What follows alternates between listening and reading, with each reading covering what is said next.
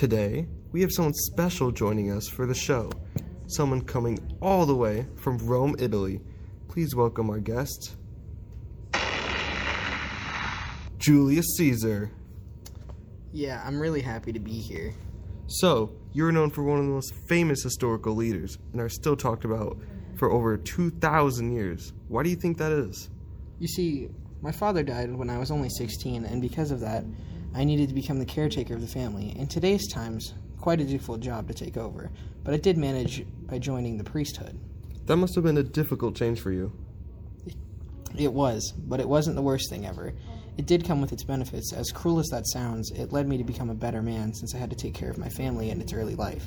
And I understand the Roman ruler Sulla declared himself dictator and went after people with the popular ideology. How did that take a toll on your position as high priest? This was a tragic event for me. I was targeted and was stripped of my role as high priest, and thanks to my mother's family, the sentence was lifted. My wife's dowry was confiscated, which led us to become poor. With no other choice, I joined the army to support them. From my knowledge, you excelled in the military quite quickly, am I correct? Yes, I was an excellent soldier. When the Roman Republic began to decline, our beautiful country plunged into civil war. With the arguments of who should be in command, I remember it being chaotic, slave upbringing, uprisings sparked across the country. People were loyal to their commanders, but not their governments. This was my time to shine.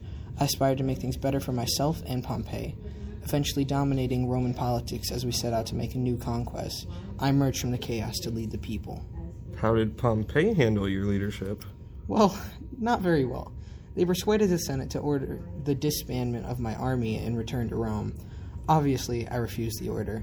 Like anybody would do, I secretly led my army across the Rubicon River into the northern Italy. Italy. I crushed Pompey and its followers with ease. After my victory comes my saying, Veni, vidi, vici. Could you translate that for our listeners? Of course, it means I came, I saw, and I conquered. Truly inspiring. A couple final questions to conclude the interview. I know you're on the tight schedule. What did you do after you became the most powerful person in Rome?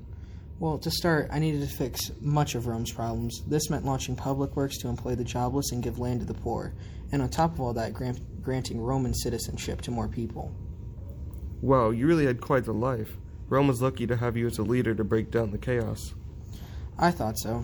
My enemies worried that I would make myself king of Rome in March 44 BC. I arrived at the Senate only to be stabbed to death. That's horrible of them to do. Unfortunately, that's all the time we have left for today's cast. Thank you so much, Julius Caesar, for coming all this way. For us, it was great having you on the show. Yes, of course, my pleasure.